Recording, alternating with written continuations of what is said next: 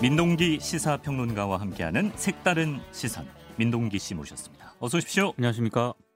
보고 싶었습니다. 예, 여전히 또 색다른 시선으로 예, 세상을 보고 계시군요. 누군가가 휴가를 가야 보는. 아, 그렇죠. 예, 예 저희 뭐 제가 가끔 화장실 들락날락거릴 때도 몇 번 뵙고 했는데 오랜만에 또 호흡을 맞춰봅니다. 자, 민동기 평론가, 오늘은 어떤 이야기에 우리가 시선을 더 볼까요? 오세훈 서울시장이 지난달 이십칠일 국무회의에서 외국인 육아 도우미 제도를 공식적으로 제안을 했습니다. 음. 그러니까 한국의 출생률이 굉장히 낮지 않습니까? 네. 이걸 극복을 하려면 외국인 가사 노동자가 좀 어느 정도 도움이 될 수 있다. 이런 취지의 제안인데요. 예. 페이스북에도 글을 썼는데 한국에서 월 이삼백만 원이 드는 육아 도우미가 싱가포르는 외국인 가사 도우미로 한 월 삼십팔만 원에서 칠십육만 원 수준이다. 오. 그래서 양육에 초점을 맞춘 정책이다. 이런 점을 강조를 했습니다. 예. 오늘은 이 외국인 가사 노동자가 실제로 이 저출산 대책이 좀 도움이 정말 될 수 있는가, 오. 이걸 한번 짚어보고자 합니다. 그래요. 일단 뭐 아이돌봄 문제, 또 저출산 문제에 대한 대책으로 보이는데 오 시장이 제안한 내용을 좀 구체적으로 일단 살펴보면 좋을 것 같아요. 한국의 출산율이 세계 최저 수준, 뭐 이거는 더 이상 뉴스가 그쵸, 아니지 않습니까? 예. 원인이 굉장히 다양한데 그중 하나가 아이돌봄 문제입니다. 음. 기본적으로 고비용인데다가 그리고 인력 부족이 굉장히 심각하거든요. 네. 오세훈 시장은 이 문제를 외국인 가사 노동자로 어느 정도 해결이 가능하다 이렇게 생각을 하고 있는 것 같습니다. 네. 몇 가지 문제가 있는 게요. 이제 외국인의 가사 서비스업 취업은 불가능합니다. 음... 동포에게만 허용이 되고 있거든요. 아, 어, 근데 더 큰 문제가 있는 게 네네. 코로나십구가 확산이 된 이후에 동포 인력도 줄어들어가지고요. 음... 사람을 구하는 것 자체가 굉장히 힘들어졌습니다. 아... 특히 이제 가사 노동자 같은 경우에는 음... 입주 가사 노동자는 네. 한국의 최저임금이 있잖아요. 음. 이걸 계산을 해보면 한 삼백만 원 정도 드는 걸로 일단 계산이 되고 있고요. 네. 출퇴근하는 경우에는 한 백오십만 원 정도 압박의 비용이 든다. 이렇게 지금 대략적으로 추산이 되고 있거든요. 네. 그러니까 오세훈 시장은 아예 이쪽 시장을 개방을 해서 음. 더 낮은 비용으로 더 쉽게 가사 노동자를 구할 수 있도록 해야 음. 육아 문제를 어느 정도 해결할 수 있다. 아마 이 얘기를 하고 있는 것 같습니다. 네. 뭐 듣기로는 일부 국가에서는 이 제도가 이미 도입이 됐다고 하던데요. 네, 대표적인 나라가 싱가포르하고 홍콩인데요. 아. 이들 국가에서는 칠십년대부터 외국인 가사 노동자 도입을 시작을 했습니다. 네. 그러니까 아무래도 이제 경제가 성장을 하다 보니까 여성들이 사회 진출이 좀 활발해질 수밖에 없지 않습니까? 예. 필리핀과 같은 그런 이웃 나라들의 젊은 여성 노동자들이 싱가포르와 홍콩으로 이제 대거 유입이 되기 시작을 했습니다. 음. 그래서 이천십구년에 싱가포르에서는 이 외국인 가사 노동자들이 이십육만 명으로 추산이 됐고요. 네. 홍콩은 삼십구만 명 정도의 이 가사 아. 외국인 노동자가 체류하는 걸로 지금 추산이 되고 있거든요. 네, 네.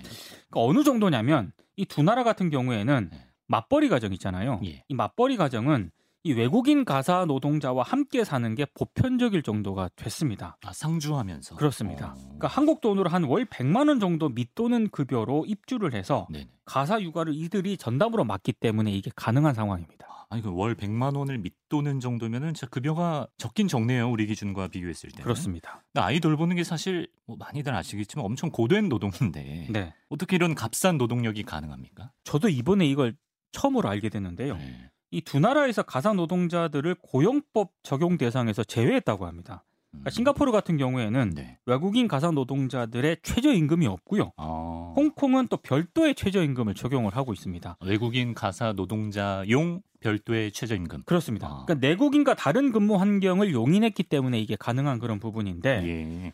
에, 이렇게 보면은 어 이거 제도 도입할 만하지 않나 이렇게 생각하실 분도 있을 것 같은데 네. 문제는 이 두 나라에서 저출산 문제가 네. 이 제도를 도입한 이후에 네. 어느 정도 해결이 됐어야 되지 않겠습니까? 예. 해결이 안 됐습니다. 아, 그래요? 홍콩 같은 경우에 칠십이년에 외국인 이 가사 노동자 제도를 도입을 했는데 네네. 싱가포르는 칠십팔년이거든요. 예. 근데 홍콩의 출산율이 칠십이년에 삼 점 삼 명이었습니다. 음. 아, 근데 지금 이천이십년에 네. 영 점 팔칠 명입니다.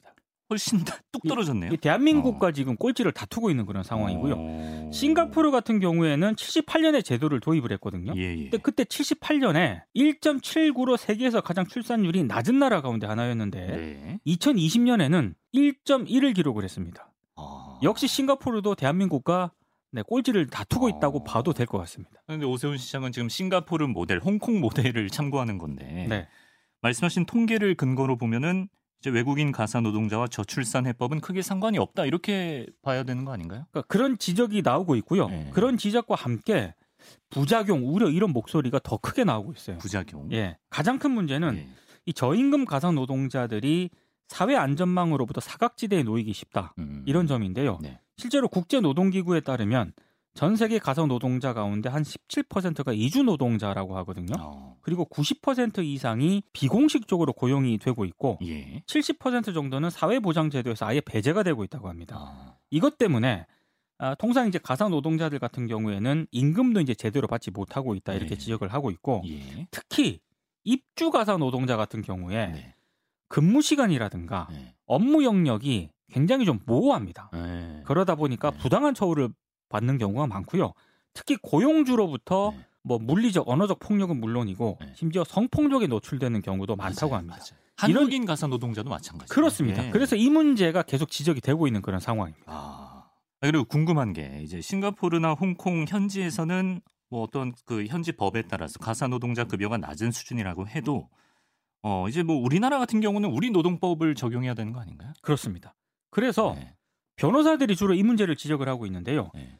오세훈 시장 제안이 검토는 해볼 수는 있는데 예. 이게 지금 헌법이 보장하는 평등권에 위배될 소지가 있다라고 지적을 하고 있거든요. 어... 이게 무슨 얘기냐면 네. 우리나라 같은 경우만 하더라도 외국인 노동자도 기본권의 주체로 인정을 하고 있습니다. 그런데 예. 같은 기본권을 가지고 있는 사람에 대해서 최저임금을 차등 지급하는 거는 좀 문제가 있다 이런 지적인데 음. 특히 입주 가사 노동자 같은 경우만 하더라도요. 네네. 앞서 언급을 해드린 것처럼 최저시급으로 계산을 해도 월급이 삼백만 원 정도가 돼야 되거든요. 네. 그런데 가사 노동자라는 이름으로 이 원칙을 만약에 무시하고 네. 현지 물가 기준으로 급여를 지급을 하게 되면은 네. 이거는 근로기준법 위반 문제가 발생할 수 있다. 어. 이렇게 지적을 하고 있습니다. 그렇죠. 평등권을 침해할 소지가 있고 예, 그렇기 때문에 제도 도입하기 전에 좀 사회적 공론화 과정은 꼭 필요해 보입니다. 그렇습니다. 네.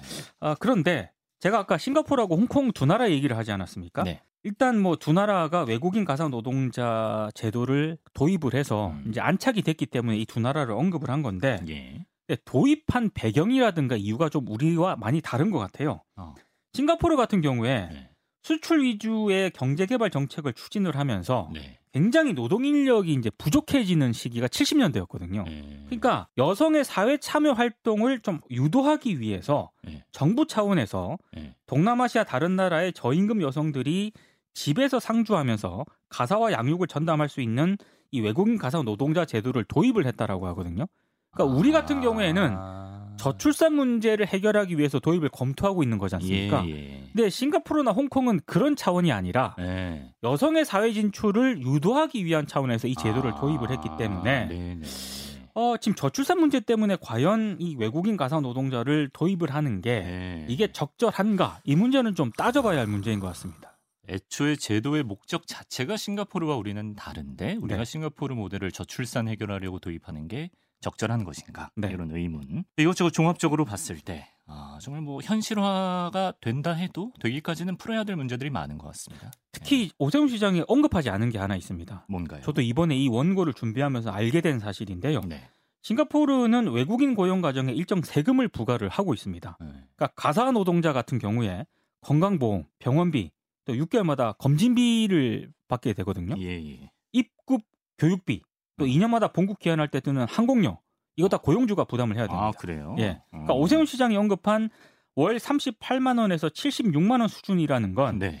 싱가포르 외국인 가사 노동자가 받는 금액이고요. 예. 이외에 고용주가 지불해야 되는 금액이 따로 있습니다. 아. 뭐 고용부담금, 네. 보험, 건강검진 이런 경비 등을 포함을 하게 되면은 한 백오십만 원 정도 든다는 그런 얘기거든요. 이거는 의무적으로 지급해야 되는 게 이 정도 수준. 그러니까 네. 이 수치가 정확하지 않다는 그런 지적이 아, 하나 있고요. 네. 무엇보다 외국인 가사 노동자를 저비용으로 고용한다고 해서 네. 이게 과연 저출산 문제가 해결될 수 있느냐. 아. 이거는 좀 따로 논의가 필요한 그런 부분이고 네.